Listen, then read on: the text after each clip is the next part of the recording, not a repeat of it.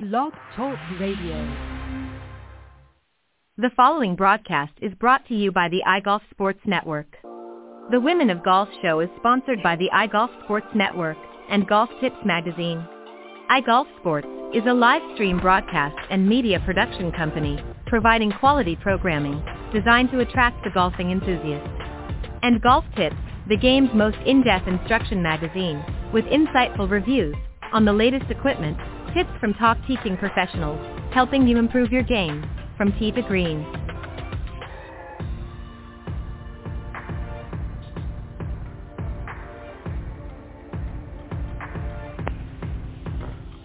Good morning, welcome to the Women of Golf, the #1 women's golf show around the world, with hosts Ted Odorico and Cindy Miller. Join them as they interview some of the best players from the Epson, LPGA and Legends Tour, and so many others, helping to elevate women's golf. So without further ado, here are your hosts, Ted and Cindy.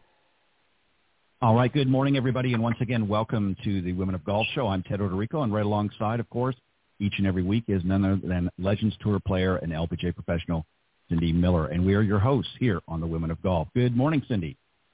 Good morning, Ted. How are you?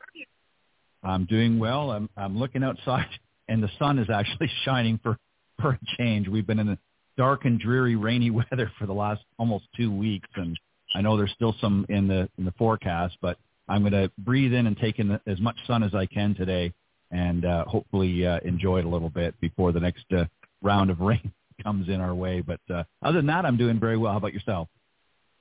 We're doing well. It's 80 and sunny in Buffalo, believe it or not. Well, send some of that down our way. We need it. All right, we have a great show for you this morning. We're going to be joined here in just momentarily by Amelia Garvey. She is an LPGA Epson Tour player. She's been on with us before. And then a little bit later on in the broadcast, we're going to pick up where we didn't do last week, and that is our discussion on what's a good golf warm-up routine. A lot of people not really sure what to do when they're getting ready to play their next round, how to warm up properly. We're going to give you some pointers on some things. And again, you can certainly make some modifications that suit you a little bit better, but we're going to give you some guides to warm up and get that routine right before you hit the course. So on that note, let me just introduce our guest, and then we'll bring her out. Amelia, as I mentioned, is our special guest this morning. She's a native of Christchurch, New Zealand. She played collegiately at the University of Southern California and graduated a three-time All-American and two-time All-Pac-12 first-team selection. She helped USC win 2 Pac-12 titles while playing in the NCAA championships 3 times. Some of her collegiate highlights include a 2021 appearance in the Augusta National Women's Amateur, 2 starts in the U.S. Women's Open, 2020 and 2021, and a tie for 7th at the 2019 NCAA championship. And 2022 was her rookie year on the Epson Tour, and she's back to talk about how her 2023 season has been going so far. So, Cindy, let's welcome our guest this morning, Amelia Garvey. Good morning. Hello, guys. Thank you so much for having me. Where are you today? Well, I'm currently in the UP in Michigan. I just got here yesterday, so our event this week at the Island Resort and Casino at Sweetgrass Golf Club. So quite far north of where we're usually playing, but it's beautiful up here. That's nice. Ted? Getting ready for the next Epson Tour event. Yes, yeah, I'm looking forward to it. It's a great track out here, and I had a pretty good result here last year, so really looking forward to this week and getting out there and playing again after a week off. Yeah. Now, let me ask you before we get into our sort of our general discussion, is that tough when you have a week off? I know you're probably practiced in that, but does that make it tough when you take a week off like that to get back into it? Yeah, I think I learned a lot last year in terms of managing those weeks off. I think last year I would, stand on the range a bit too much and just try and practice, because we don't really get much time to do proper training during a week when we're out. you know, prepping for a tournament. And last year I probably did too much of the opposite in my weeks off and didn't really play as much, and kind of, yeah, as I said, you get out of the groove when you're not playing a tournament. So this year I've definitely tried to play a lot more during my weeks off and just kind of stay in that mindset and putting some little money games on things when I'm going out to play in my off weeks. But yeah, I stayed in Michigan this last week just because we were in Battle Creek the week before, and then we're up here, so I didn't really want to travel. I'm still based in LA, and I didn't really want to travel back to the West Coast for five days or so. So I just stayed down in Michigan. Yeah, I think that makes sense. You can kind of get out there and work a little bit on your game. So we were talking just briefly before we went live, and we were talking about where things stand for you right now on the Epson Tour's money list. So you're in 19th spot. You finished second in your last tournament, the Epson Tour tournament. So that catapulted you up a little bit. So you're not too far away from getting into that top 10 list, which is obviously what you need to get your card. To get out on the LPGA. So what do you think you need to do to secure that spot? Obviously, a win is going to move you up, but you don't want to just sort of get in there. You want to stay in that top 10 and probably even a little higher up on the ranking. So what do you think you need to do based on how you've played so far this season? What's going to be the agenda moving forward as you try to close out the season? Yeah, I think for sure it's nice. It's a good spot to be in. I think we're only 9 events into the year out of 23. So, yeah, it's nice to not be out of it. I think with the bigger prize purses this year, people are making a lot more money. And I think last year it was easier to kind of predict how much money you needed to make to be in that top 10 by the end of the year. But this year we've had some bigger purses and an extra tournament put in, so you don't really know how much that 10th place is going to be at, but I know, yeah, 19th is, I'm not far off it at all, and just go out there and keep playing and trust my game that, you know, it's in the right place, and especially coming off of second place last week, it's nice to see that I'm kind of trending a little bit. I had 2 top 20s the 2 weeks before that as well. So the game's definitely there. I just think it's about, you know, being smart and just keep doing what I've been doing and trusting the process. Yeah, and I noticed too, I was looking at some of the stats getting ready for today, and one sort of stuck out to me, you know, because obviously you want to position yourself off the tee. And you've got some good distance. I mean, you're hitting on average 289 plus off the tee, which is pretty remarkable by anyone's standard. And so distance really isn't the issue for you. And your driving accuracy is about 60+%. So that's pretty good. I mean, obviously, I know you'd probably like to tighten that up a little bit more. But what else in your game do you think really needs to be tightened up to help you cinch that top 10 spot? Yeah, I think what I've been working on, mainly just looking at my own stats, is my approach shots from kind of 100 to 150 yards, I'd say. Just really trying to tighten that up a little bit to, you know, my short game's been really good this year. That's probably been the biggest improvement of mine. But I think just being able to give myself more looks at birdie from, you know, that short iron range. It's really going to be the biggest difference for me because I'm always going to have, you know, a lot of short irons in with my distance. And I think that's the part where you change sort of a 1-2 under round to a 5 or 6 under round, is giving yourself more looks from inside 20, 15 feet. So that's what I've been working on. I do think it's getting there. Still a little bit of work to do, but I think it's just adding a few more shots in the bag, a few more, you know, like half-distance knockdown shots, so I can really be aggressive with numbers. But, yeah, I think if I drive it well, I'm always going to have a pretty decent round. So definitely tightening that 60% up and hopefully being able to keep the ball in play is a big part to my game. Yeah, I mean, having the distance is great, and obviously you've got plenty of distance to get you out in a good position. Yeah, and if you can just, you know, tighten up, like you said, that dispersion pattern a little bit more, then you're going to be in a really good spot. And then if working on those mid-irons to get your approaches in a little more solid too is going to make a big difference as well. Cindy, go ahead. How have you improved on the short game? What have you done to make the short game better? Did you learn some new shots? Have you changed clubs you're using? What have you done to improve the short game?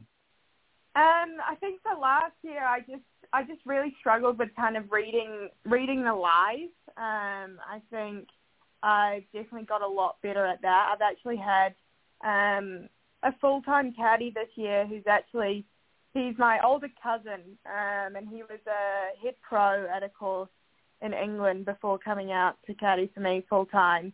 And he's amazing with the short game stuff. So we've done a lot of work on that and just reading lies and actually looking at the shot that's required rather than getting up there and hitting it.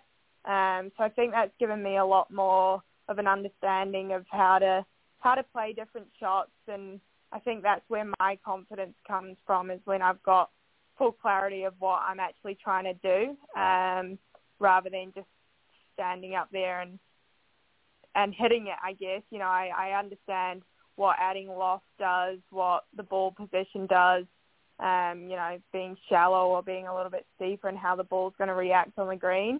So I've definitely had a lot more control in that regard, just through having more of an understanding of what the lie does and what shots you can then play in order to try and get it as close to the hole as possible. That's awesome. So basically taking more time to think it through and use the right shot. For sure. Awesome. And how many greens do you typically hit in a round? I'm looking at probably 14 right now. So I use a stats program called Upgame, and I'm usually in the green with my short game. You know, this is mainly strokes game stuff. So I'm usually in the green with my driving just because of the distance I have. And then also my short game is, you know, I've been gaining shots in my putting and my short game mainly every round, and I've just been losing around 1 to 2 in my approach game the last few weeks or so. So that's, you know, definitely a dispersion thing, but last week the greens were quite big, so I got away with it a little bit more. But the... yeah, I'm sitting at around 13 to 14 greens around right now, which definitely could be better. I'd like to have that up around 15 to 16. I think it does depend on the course as well. But, yeah, I think, you know, just giving yourself more looks is definitely going to make it a little bit more stress-free for me. Yeah, but 14 greens around is really good. Right. Like, really, yeah, it's not bad. It's not bad at all. But I think it's more the dispersion part where it's like, okay, I can hit 14 greens but be 30 feet away on average or something like that. So it's just getting, when I am hitting greens, actually making sure that I've got, I think, you know, we know that the make percentage from 8 feet is only 45% or something like that. So you kind of need to be giving yourself 5 or 6 looks from inside 10 feet to have a shot at going low. And I think with the Epson Tour, with it being 3 rounds, like, you get someone going in the first round shooting 8 or 9 under, and you're kind of like, oh, okay, I'm 8 shots back before I even start my round. So it's a bit of a all or nothing out here with the way the prize purse is distributed, and you kind of got to finish within the top five and have those low rounds to really make some progress on the money list. So, you know, hitting 14 greens is great, but if you're 30 feet away every time, you know, you'll convert some of those. But to really put up those low rounds, you got to be in there close. Well, and that's what, again, watching the U.S. Open Sunday, they were talking about how Rory hit 16 greens, but Rory was too far away to make any birdies. Yeah. So you can talk all day about hitting 16 greens, but if you're 30 or 40 feet away, we're not going to brag about it. Yeah, exactly. So, I think that's, it's great if, you know, you're struggling to put up at least rounds that are around par, but I think if you're really wanting to try and go low and win events out here, you do need to be putting it within that range that you can convert at least 5 or 6 of them. Correct. Got it. Thank you. Ted? Amelia, let me ask you just sort of a thought. You talked about approaches are really what's sort of holding you back from getting those higher positions. What's your ball flight typically? Is it you know, a bit of a fade? Or are you typically a drawer of the ball? And what do you think is causing? You're obviously getting the good distance, so you're able to reach the greens, but your shots obviously sound like they're drifting a little bit one way or the other, not able to get them in. So what do you think, based on your assessments, happening? You're getting the distance, but the carry distance and so forth, but it's obviously drifting one way or the other typically, or is it just an aiming issue? Is it just you're not aiming it on target as much as you think you are, and that's causing it to drift off? What are your thoughts? No, I think my bad tendencies have always been to kind of overdraw the ball. I think the last 6 months or so, I've really tried to work on having that controlled fade, especially off the tee, and then also with the irons. You know, the ball's never going to move as much offline going left to right than it is right to left. And I think then, you know, you can be, if you've got a shot pattern, then you can be a lot more confident with your lines, and rather than aiming in the middle of the green because you don't know whether it's going to miss left or right.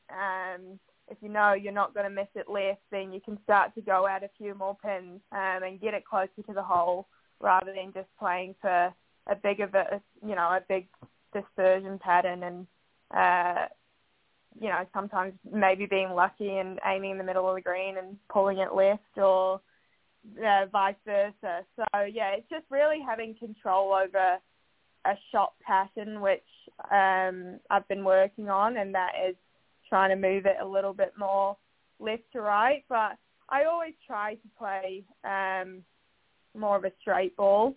I don't like to do too much to it. But I do think that having a more consistent flight and intention behind it, at least, is what's going to help me get up to that next level. And I think out here, you know, the Epson Tour is a great place to actually build a game that, you know, none of us want to be out on the Epson Tour. You know, it's a great tour, but we're all working on our games to get up to that next level. And I think it's a great place to do it, because I don't just want to, you know, get my LPGA card and then not keep it. I want to be able to move up and win events on the LPGA as well. So almost like looking at this as it's a learning year as well, and it's trying to get better every week to, you know, for the future, and being able to go out there and compete with the best girls in the world who do have insane control over their ball flights and can hit it both ways and get to, you know, tuck pins and stuff like that. So, yeah, it's a learning process for sure. But also, you know, you got to come out here and play week to week and try and win events as well. So you got to play within yourself. Yeah, it's you know, the interesting about golf, it's a continual learning curve, and you know, I think at your level, really what you want is you know, obviously, you can hit the ball, you can hit it solid, and you can pretty much gauge and get the distances that you need. But as you said, you need to tighten up where it's going to go. So, you know, having that maybe 3 to 5 yard fade, knowing that that's where it's going to go every time, or certainly most of the time, helps in your decision making as well. If you're not certain, and, you know, 1 minute it may go 3 yards, the next minute it may go 10 yards or what have you, and it's back and forth, then it's very hard to really be a little bit more aggressive, because you don't want to, you know, open yourself up to a position where you think, okay, my last one I approach, I hit it, you know, a nice little 3 yard fade and it just landed perfect. And the next one ends up being 2 or 3 times that, and you're, you know, in trouble, or you're not even hitting the green because you've hit it offline. So I think that's a great goal to have, is to try to tighten up. And you're exactly right. Going to the LPGA, you've got to have a tight game, because there is so much top, watching these girls in and out, they've all gone through the same pattern that you have, getting to where they are. And yeah, you don't want to just get your card, get out there, and then sort of be all over the place and not being able to be truly competitive. So yeah, the Epson Tour is a great place to tighten that game up. So walk us through a day in Amelia's life. So, and I'm talking about when you're out on tour, when you're actually the weeks that you're playing, as opposed to your off weeks. How much is dedicated to practice time? Just sort of a general idea. Is there a workout and a nutritional routine that you go through, or are you pretty normal in that respect? I mean, some people have a very strict workout regimen. Others stick to a good, solid nutritional habit. Or are you somebody that doesn't necessarily religiously do that, but you are certainly conscious? Give us an idea of what the day in the life of Amelia would be out on tour.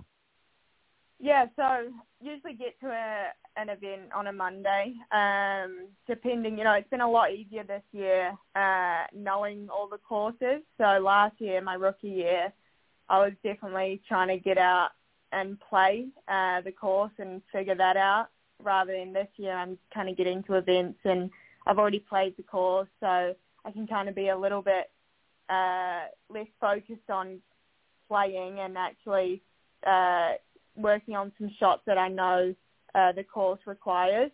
So, a Monday I'll get there, and that's kind of just the travel day.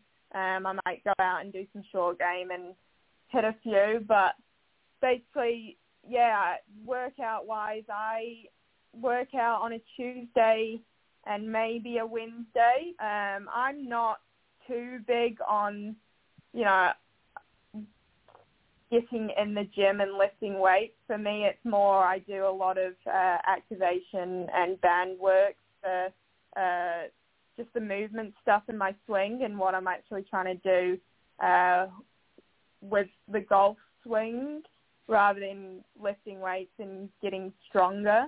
That's probably just, if I hit it 50 yards shorter, I think I'd be in the gym a lot more than what I am. So I'm lucky in that regard, but I do try and keep my body in check, and, stretching and physio basically every day of the week.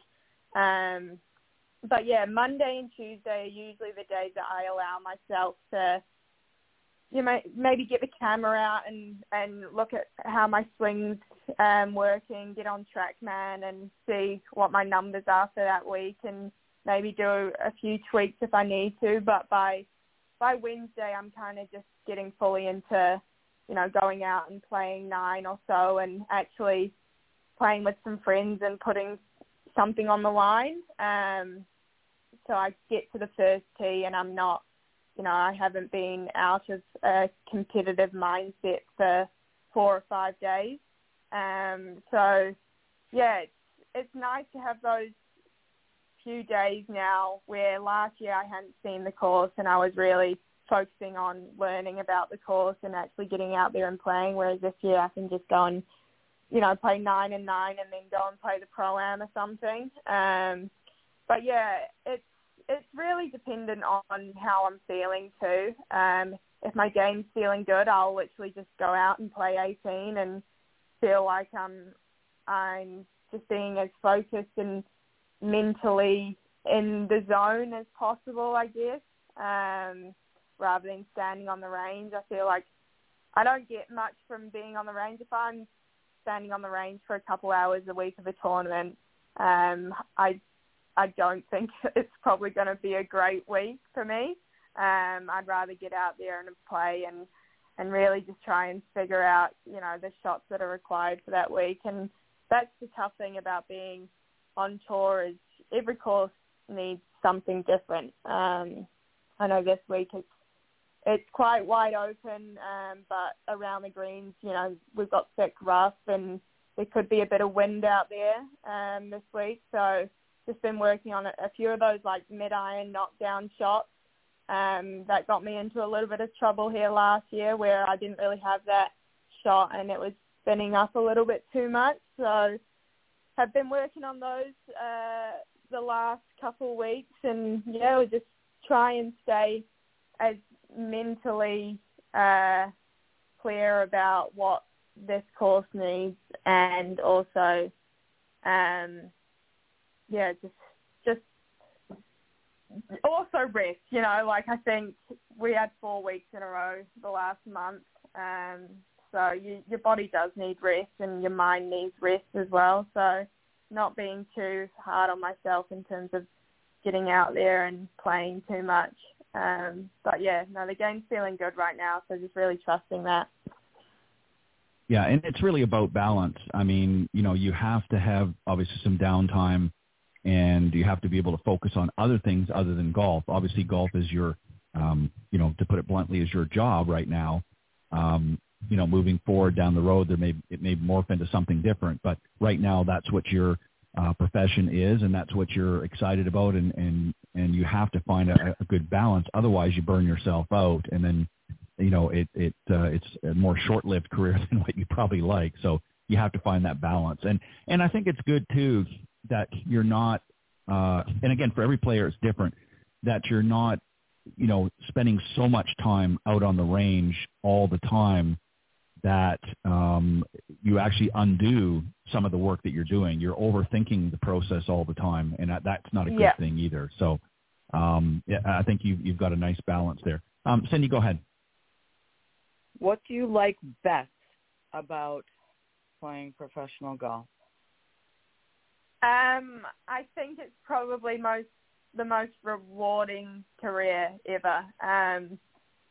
You know, I got off to a slow start this year, and, you know, you kind of start to panic, and I think you compare yourself to others, and you can almost start to think, oh no, this isn't looking good. And then just something good happens, and it feels like all the hard work has paid off. And I actually, you know, I hadn't got off to a great start this year and had been telling my parents, like, everything was feeling good. I just wasn't putting the numbers up. And then I managed to sneak my way into the U.S. Open in one of the qualifiers a few weeks back after not really playing, I felt like I was playing pretty good, but just hadn't had any results. And then for that to happen, it just felt like, you know, a sense of, it's so rewarding, you know, the amount of work you put in, and not, you know, every day's not going to go your way, but when it does, like, it's the best feeling in the world. And I just love trying to get better every single day. And obviously golf, I'm pretty good at it. So to be able to go out and play golf and learning's what I love to do, and to be able to learn about my game, about who I am as a person, and to see some sort of results is really rewarding for sure. So that's probably what I like most. Awesome. And what do you do for fun?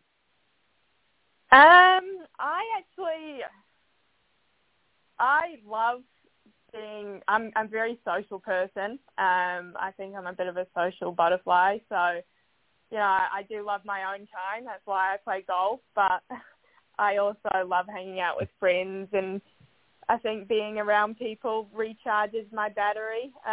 So I always try and go out and hang out with friends as much as I can. I think having my cousin out on the bag this year has made a huge difference as well in terms of how much enjoyment I'm having out here, just being able to have someone who's almost like my older brother with me out on the golf course has been great. But, yeah, definitely don't really have much of a hobby, I'd say.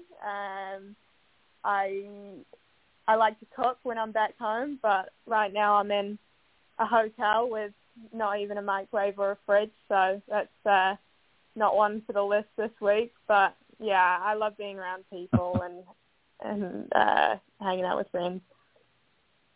Good. Ted? Yeah, you have to have, as I said earlier, you have to have balance in everything.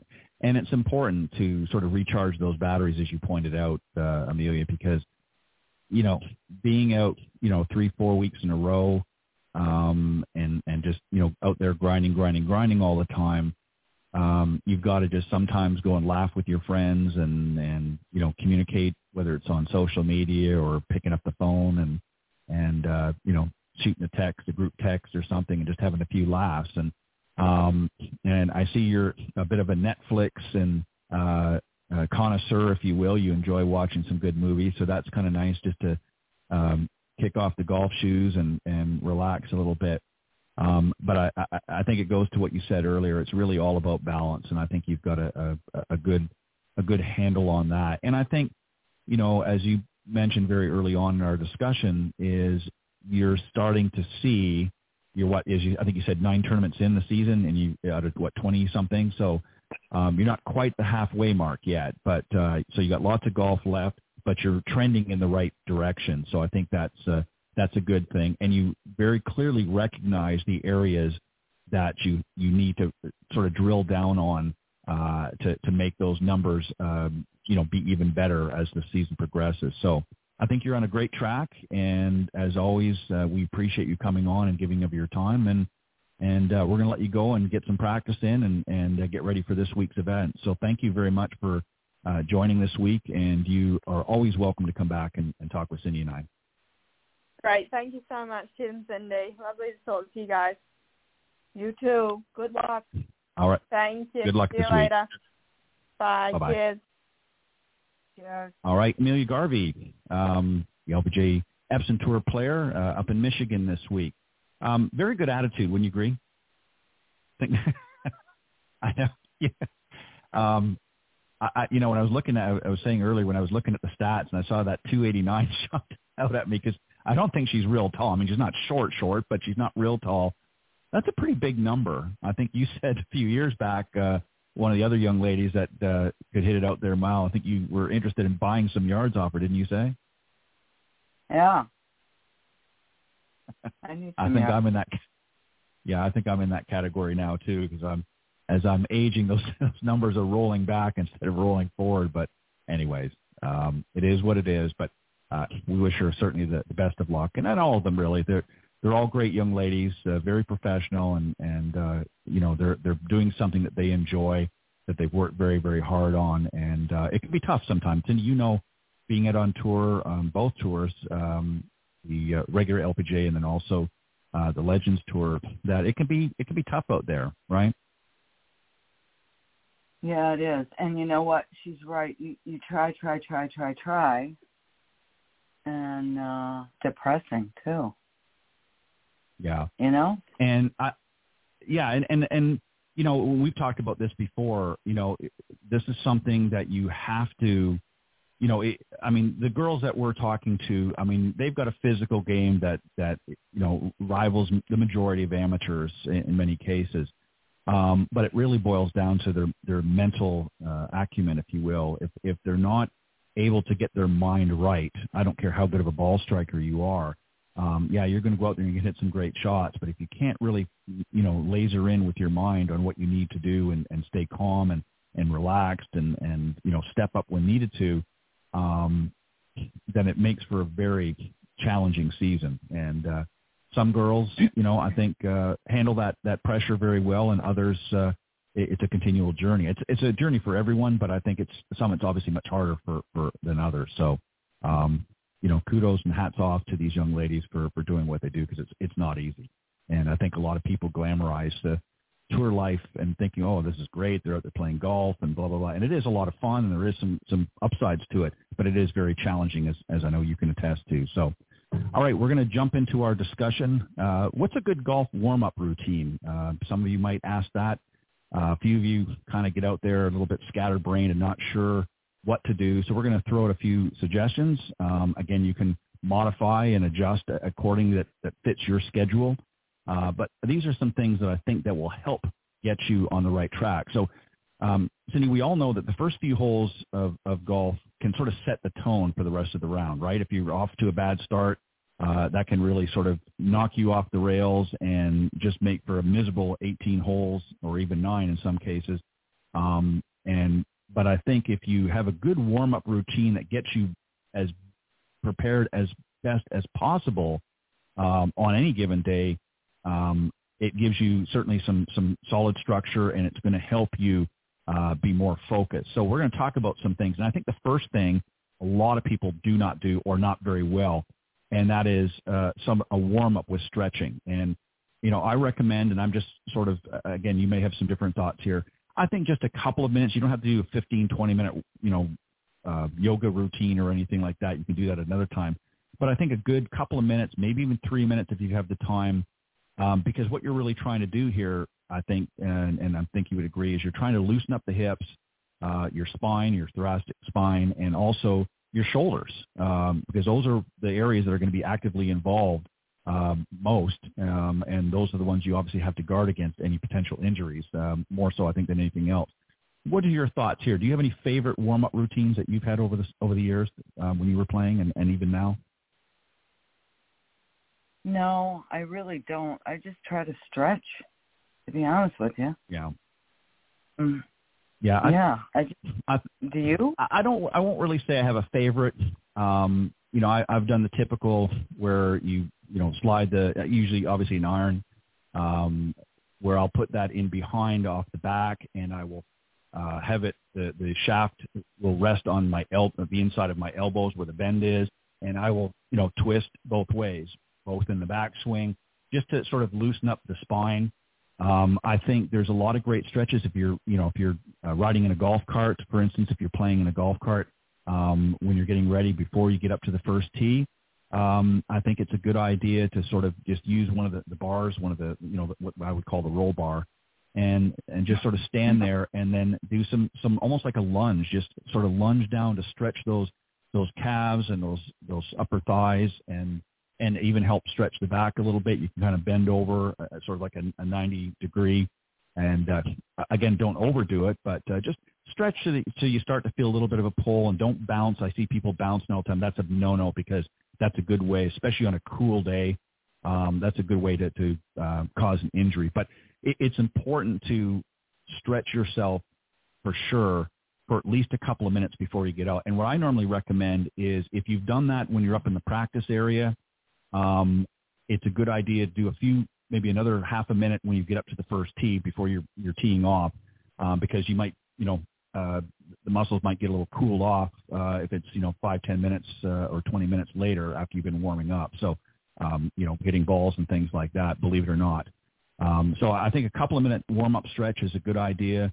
You don't have to get really fancy. There's a lot of great ones on, the, TPI, which is the Titleist, my mind just went blank, but they have a lot of great stretching routines online. You can get a lot of great golf instructors have some as well in their video archive, so you might want to check that out. And talk to your, if you've got a chiropractor that you regularly see for some reason, talk to them as well. What's safe stretches and things like that. I think also to Cindy, a golf warm up on the driving range. And again, you don't need to spend – this is a warm-up. This is not a full-blown practice session. It might be 15 minutes. So you want to warm up your swing, work out, see where that little ball, white ball is going to be heading that day. And here's just a general approach. I'm going to run through a couple of these, and then I'll get your thoughts on this. So I like to start with my pitching wedge and I'm not necessarily aiming at a specific target right away. It's just a warm-up, so I might hit 5 balls with that pitching wedge, just with some pitching swings. Then I might hit 5 more, and I'm going to aim it now at that 100-yard sign, let's say, or maybe a pin that's roughly at that distance. And most ranges will have some yardage markers, so you can sort of use those as a guide.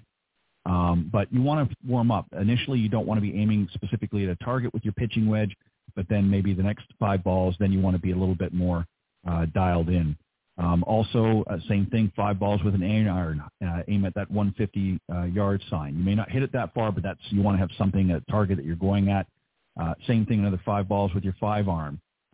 Again, you're going to aim at that maybe 200-yard sign. You're not going to necessarily hit it that far, so you maybe want to aim to bounce and hit it that far. And we'll go through a couple more here in a second. But what are your thoughts, Cindy? I mean, I think when you're warming up, you want to get used to a variety of different clubs that you know you're probably going to be playing at any given time, but you don't want to overkill it either.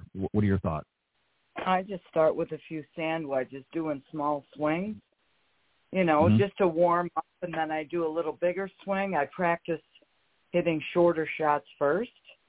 Where am I gripping down on the club, take a few little swings. I pretend I'm swinging to a clock, 7 to 5s, 8 to 4s, 9 to 3s, waist high to waist high, then bigger, then take some full swings, then I take a longer club and work my way up to woods. That's how I start, just to warm up. Right. Yeah. And again, you can adjust these any way that you feel best. But the idea is really the purpose of this discussion, I think, is really to give you a guide to work from.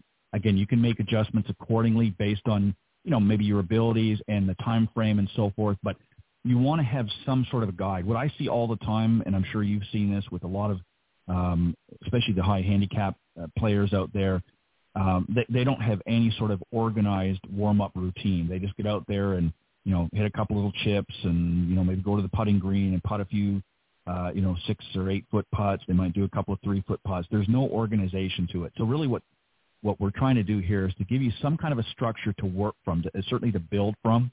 And then you can, as I said, adjust accordingly.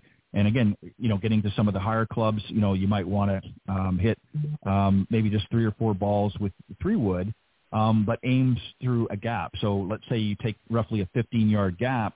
The purpose of that is to try and keep it within that distance. Doesn't matter how far it's going at this point. I'm not worried so much about that, but it's more about accuracy. So that if I'm hitting my 3-wood out in the golf course, I know, okay, if I can keep it within that 15-yard gap, it helps, as Amelia was talking about earlier, to be able to be a little bit more accurate with approaches. If you have to hit a longer 3-wood approach or even off the tee, if I know I'm keeping it within roughly a 15-yard gap, it gives me an idea of how to aim appropriately.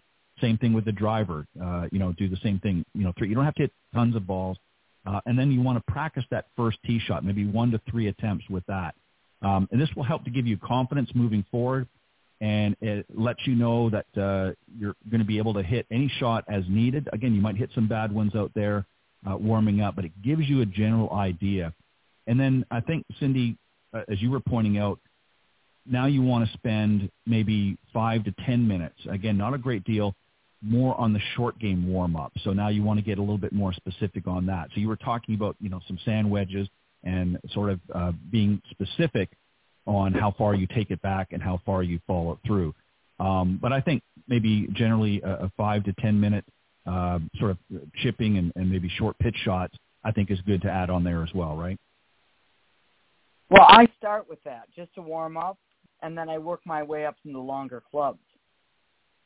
So I start with that, just warm up, and then I work my way up into a bigger swing. Then I take a longer club, and then I, an iron, and then I will do a hybrid, and then I'll do a fairway wood, then I'll hit some drivers, then I'll go back and hit some wedges, and then I'll go to the putting green, and then I'll go tee off. Yep. And like I said, you can do it really any way you want. A lot of people do it that way. I agree. And again, you have to find what works best for you, because everybody's different. But I agree. I think you need to sort of start gradual and sort of almost like you're building to a crescendo in some ways with those warm-ups. And the real key thing to take away from this is it is a warm-up routine. You're not trying to change or alter your swing. You're not trying to monkey around with your grip and things like that. Those are things that you work in a full-on practice session when you are not getting ready to play and maybe you're working with your instructor. Those are things that you're going to be working on. And when you're not with your instructor, but you want to practice some of the things that he or she has taught you, that's when you work a little bit more diligently and you maybe spend a little bit more time. But this is just something, a guide when you're getting ready to play, maybe in that corporate event, or you're getting ready to just play with your buddies on the weekend. You want to have some sort of a guide, because the problem, as I mentioned earlier, is there's such an inconsistency in how people warm up, and then they get out in the golf course and everything falls, by the wayside. So just very quick recap on the short game. Some of the things that I like to do is I might, pick 8 to 10 yard chips off the green and hit maybe another 5 to 10, trying to hole. I'll make a game of it. I'll try to hole each shot. I know I'm not going to, but I'll try. And this helps to get me target focused. And then I might select, a couple of other key shots and, 3 or 4 or 5 balls each for them. So it might be a 15 yard chip from the rough, as an example, maybe a 30 yard bump and run, or even a 10 yard bunker shot. And again, I'm just giving those as examples. You don't have to be specific, but just to give you a general idea of some things to focus on. And then the last one, of course, is putting, again, 5 to 10 minutes. And there's really 2 things that you're really looking for, I think, here, Cindy. And that is you're wanting to obviously build confidence, but also understanding the pace of the greens. What are your thoughts here as far as putting? What do you try to get your students to do when they're working on, whether it's a warm-up or otherwise, but what are you trying to get them to understand when they're on the putting circle? The speed of the green. So I have them put their feet shoulder width apart, take 3 balls, and make strokes with the width of their feet being the width of their shoulders, and they're going to hit 3 putts, and the width of the stroke is the width of their shoulders. They're not going to putt to a hole, and they're going to see how far the ball rolls, and then they're going to try to make all 3 balls roll the same distance. So they're not hitting it with any distinctive effort, and then they're going to walk off those balls, and that's going to be their key for the day. So, again, you're not hitting to a cup. You're taking 3 strokes. The width of your stroke is the width of your feet, and you're going to go da-dump, da-dump. So each stroke is going to go the width of your feet. You're going to walk off the putt. It might go 4 or 5 steps. That's your key for the day. So when you get on the green and you're playing golf, you're going to walk off your putt. And if you have a putt that's 4 steps and your key was 4 steps, you're going to make the width of your stroke be 4 steps. So you're never hitting the ball harder or softer. You're changing the width of your stroke. Therefore, right. You don't hit it softer. We make the stroke bigger or shorter. Yeah. Hopefully that makes sense. And that's a really that makes perfect sense. And that's a really great point because, I remember in Nicholas's Golf My Way, he talked about, and he wasn't just talking about putting, but he was talking about the full swing as well. He never changes his swing. And of course he's talking about his full swing. He swings exactly the same. It's just different clubs. So if he's, hitting, whether he's hitting a 7-iron or a 9-iron or even his driver, he's essentially making the same swing. I mean, it might go back, the club may go back a little bit further depending on the club he's using, but the idea is he didn't want to modify. So that's a great point with putting as well is, again, we see people modifying not the distance that they're taking the putter back and through, but they're either slowing or speeding up, and it adds for a lot of inconsistency. So I like what you're saying. And really what you're saying in a roundabout way is to sort of set a benchmark for the day by doing that little practice step and pacing it off as you're saying, okay, this is my benchmark. I know if I do this, this is how far today those putts are going to go. And obviously there's going to be variations depending on slope and things like that, but it generally gives you some kind of a benchmark, to work with. And I think that's what you're trying to do, right? Correct. Yeah. And, you can do certain things. Again, these are just some tips to help you. You can kind of do your own thing, but just to have a guide to work with. And putting some of the things that I like to, as I mentioned earlier, sometimes people sort of work these 6 to 8 feet tricky putts, and they think that, it doesn't really achieve a lot of the things that you want. So you might want to start off with some short putts and maybe 5 to 10 balls. And you might want to focus on a target at the back of the hole. And you might want to try to hole all of those putts just to get comfortable with that. And then maybe, move out from the hole and do the same thing. So those are things that you can do as well. And then maybe select a few 15 to 40 foot putts to see how close you can get each ball. There's different games. I look at those as kind of games, but the idea is you want to spend about 5 to 10 minutes, no more than that, on the putting surface. And again, this is when you're getting ready to go out and play that day. And the last one is sort of a golf mental warm-up, again, maybe 2 to 3 minutes. This is obviously commonly missed out, and yet is very important for performance.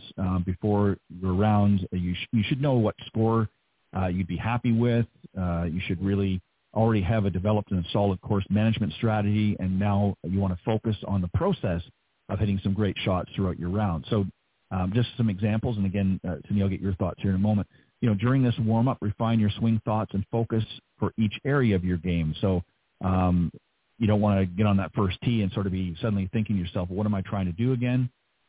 So you might want to have some key swing thoughts, focus for the long game, swing thought for your chipping and pitching, and same thing for your putting. So, and they may vary. Some people, it may be the same, but I think you have to have something specific that you're thinking about, and I'm not talking about mechanics. So give me your thoughts here, because this is an area too that I think a lot of amateurs really struggle with, is they get too many things going in their head, where sometimes just a simple swing thought or key to focus on during various parts of their game is really all they need. What are your thoughts here, Cindy? Tell me again, what do you mean? Okay, so if you're warming up for the mental side of the game, so if you're getting ready to play, and you're getting ready to address the ball, you're going to have certain swing thoughts. It may be, slow and smooth. It may be, 1-2 or whatever the case is. That's what I'm talking about. So you might have a mental swing key or thought in order to help you stay focused on the task at hand, rather than thinking about a bunch of swing mechanics. Does that make sense? Yeah. So you got to have a pre-shot routine. You got to plan the shot. So you're going to stand back and say, okay, how far do we have? How far do we need to go? What's the playable yardage? Pick your club, walk into it, right? Set up. And then you're going to say, okay, while you're standing over the ball, you have to have a swing thought of, so I'm a visual. So I pretend I'm spiked to a pole, so I can't move. I'm a visual auditory, so while I'm spiked to the pole, I think to myself, swing, hinge, kill. So I'm always thinking about what I'm doing while I'm doing it. So I'm thinking of while I'm swinging, what I'm doing while I'm swinging. But it's very right-brained while I'm doing it. I'm not thinking, I got to hit it close, or what am I shooting, or how many over am I, or don't hit it in the bunker. Thinking of what I'm doing with the club while I'm doing it, and it's very right-brained. Why do I do that? So I can control what I'm doing with the club. So if I tell the club what to do, I tell the ball what to do. Right. Now, it's not 25 things. I'm spiked to the pole, which tells me don't move, right? So I don't want to try to lunge at it and kill it, and swing, hinge, kill, which is my toss under and release it. Now, everybody's got a different swing thought. A lot of people don't think while they're swinging, or they're trying to hit it close, which is a outcome thought. You can't think outcome thoughts while you're swinging. Right. And that's the point. Yeah, and that's really the point I'm trying to make is, again, whatever it is, and that's something that you can work with your swing coach and what have you. Those are things, and I guarantee it, this is something I wish now in hindsight we had asked Amelia when she is in that position, what her swing thoughts or keys are, when she's standing over the ball. Because again, we've seen over the years, a lot of people will stand. In fact, I just saw it not too long ago, where somebody was standing over. I was watching somebody do a golf school 2 weeks ago. And I was watching one of the students out there, and he was hitting his driver, and he was standing, and he just like frozen over the, you know, with the club and in his position for, you know, 3 minutes, every single shot. And I don't know what he was thinking about or what he was looking at, but, and, you know, and he was so inconsistent. And it reminded me a little bit of, I remember, you know, Sergio Garcia, you know, back a few years ago when he was, you know, constantly gripping and re-gripping his club to the point where it was actually, you know, they were making a joke of it, but it was obviously creating slow play. But, you know, he was obviously had something that he was doing, and it was so much that it was actually hampering his ability. Now you don't see him do that. So I think it's important for the mental side of the game to really focus on what you want to do, go through your pre-shot routine as you point out, but then I think it's a good idea to have some sort of a key swing thought or focus for, you know, and it might be the same thing for all parts. Some people may have something different for each part of the game. That's fine too, as long as you keep it as simple as possible. So just to sort of quickly wrap up as we get ready to go here is the things that we're talking about. And again, I can't emphasize this enough. And just by the way, if you add up the time that I mentioned here, it takes around 30 minutes to complete. So that's plenty of time, for a warm-up, and I think that you should certainly 20 minutes. I don't think any less than that. I don't think any more than 30 minutes is necessary, but you need to spend, I would say, a good 20 minutes warming up before you hit the course.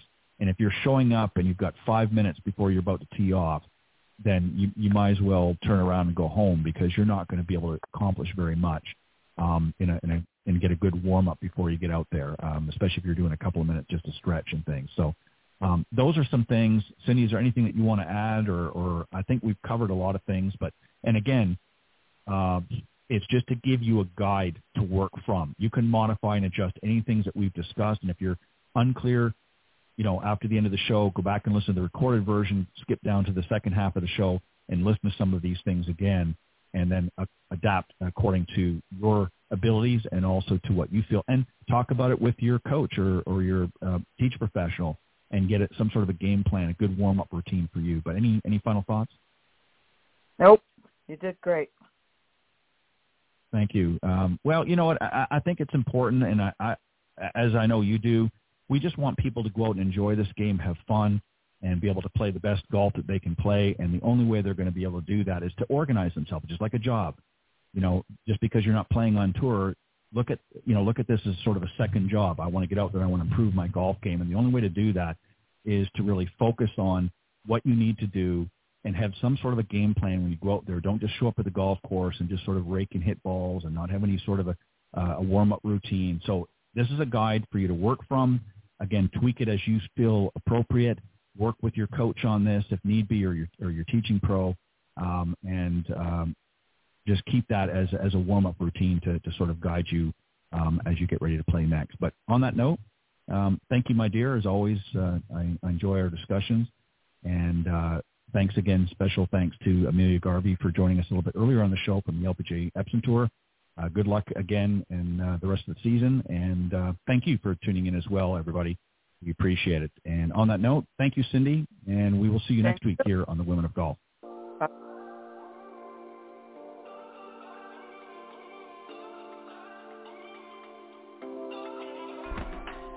Thank you for joining us. We hope you enjoyed listening to this week's Women of Golf show. Ted and Cindy wish to thank this week's special guests. Remember to join them every Tuesday from 9 to 10 a.m. Eastern here on the iGolf Sports Network, or on any of these social media platforms: iTunes, Stitcher, Tunein, Castbox, TalkStreamLive, and of course Spotify.